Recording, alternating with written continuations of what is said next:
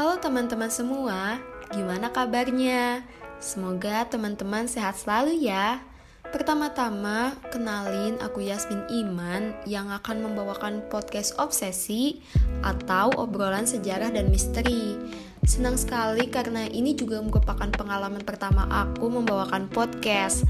Tentunya sesuai dengan judulnya juga, di sini aku bakal bahas cerita-cerita tentang sejarah-sejarah dan kisah-kisah misteri yang tentunya menarik juga buat teman-teman nikmati sambil santai mengisi waktu luang.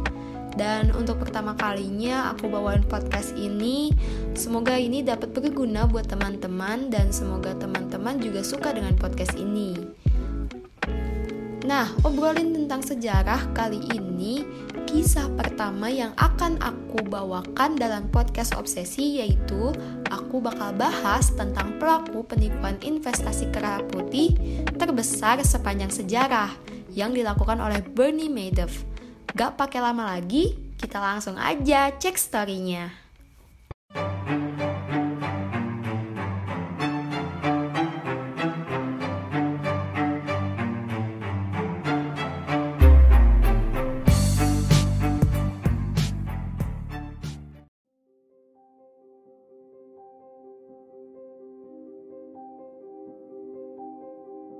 Bernard Bernie Lawrence Madoff tercatat dalam sejarah sebagai pelaku kejahatan penipuan besar-besaran yang menipu ribuan investor dengan skema Ponzi. Nah, skema Ponzi sendiri adalah modus investasi palsu yang membayarkan keuntungan kepada investor dari uang mereka sendiri atau uang yang dibayarkan oleh investor berikutnya sehingga uang tersebut bukan dari keuntungan yang diperoleh oleh individu atau organisasi yang menjalankan operasi ini. Jadi Madoff sendiri terus mencari investor-investor lain untuk menutupi korban-korban sebelumnya. Madoff sendiri berhasil menipu investor-investor kelas atas sehingga mau menitipkan uangnya kepada Madoff. Yang jadi pertanyaan adalah, bagaimana para investor tersebut mau menitipkan uangnya kepada Madoff. Bernard Madoff kelahiran New York 29 April 1938. Ia mendirikan perusahaan investasinya pada tahun 1960.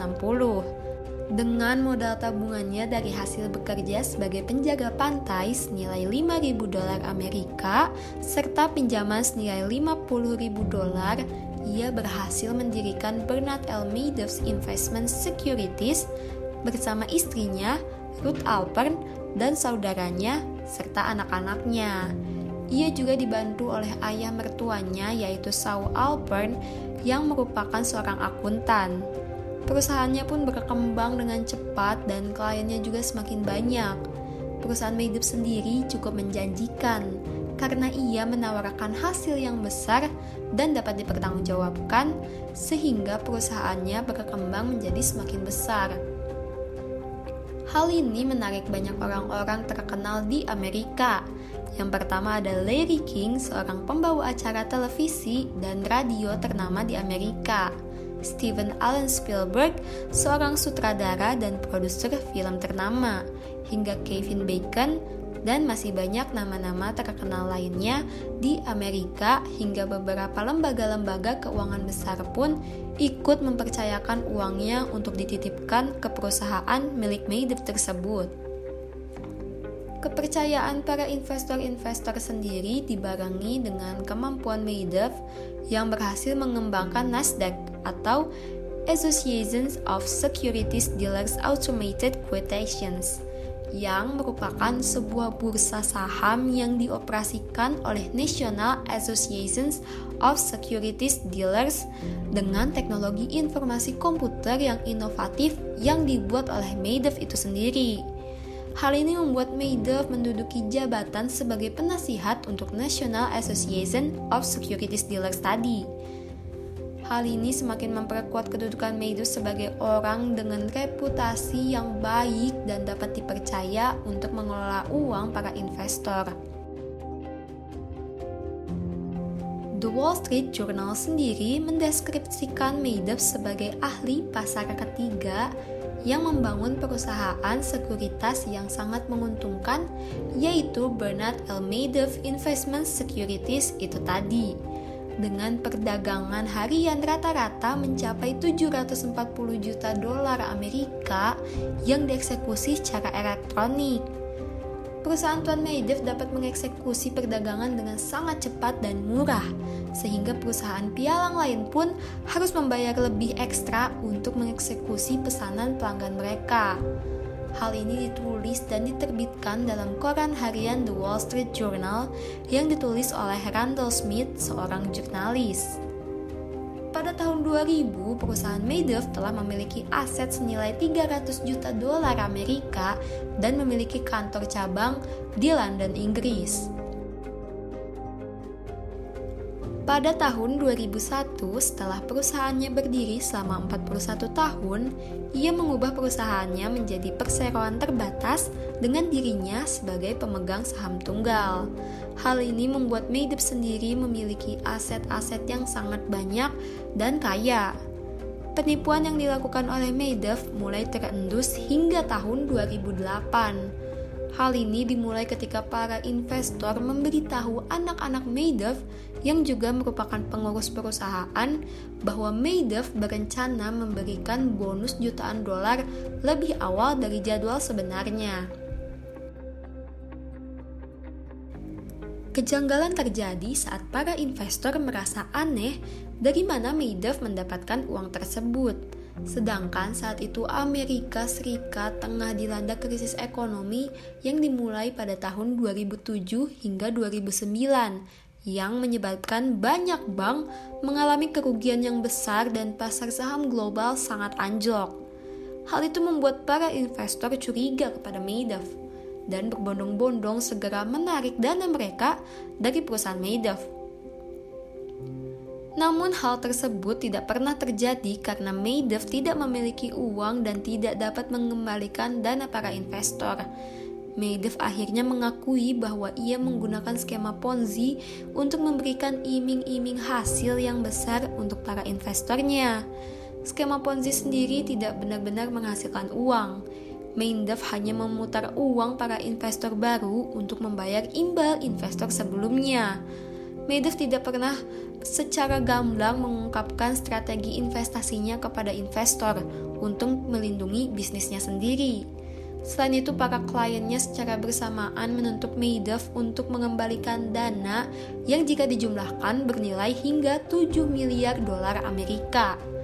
Tapi sesuai dengan total kekayaan Madoff, hanya mempunyai harta kekayaan senilai 300 juta dolar untuk mengembalikan dana para investor.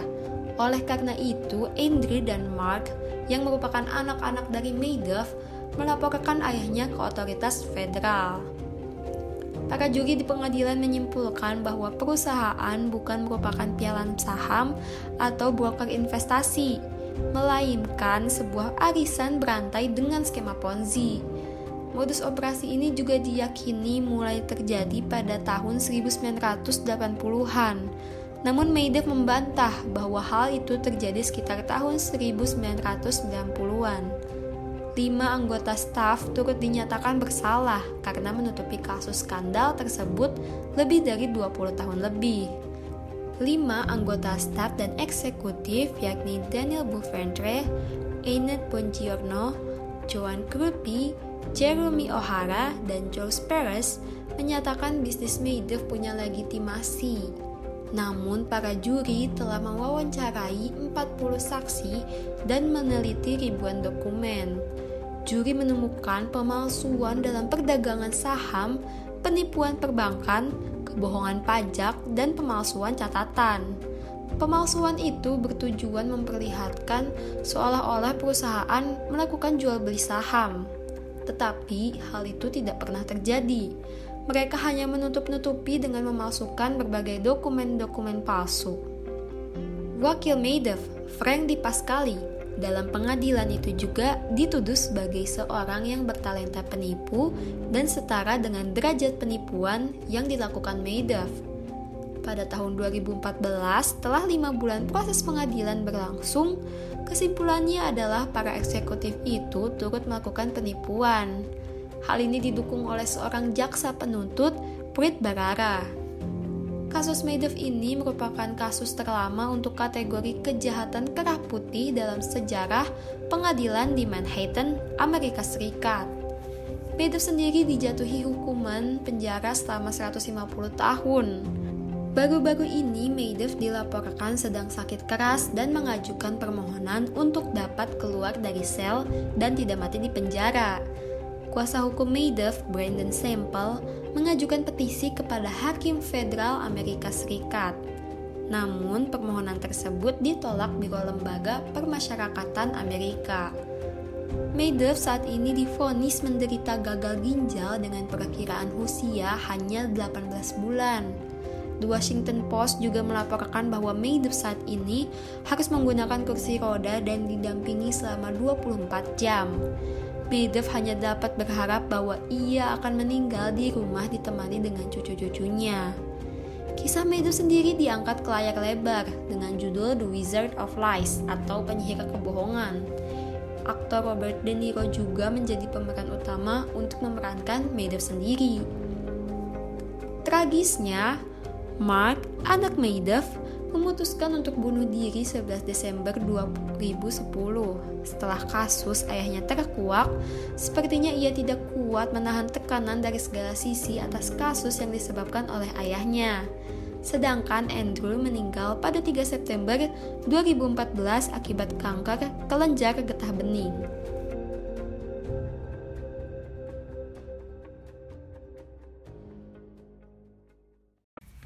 Teman-teman, itu tadi sekilas kisah tentang Bernard Bernie Lawrence Madoff.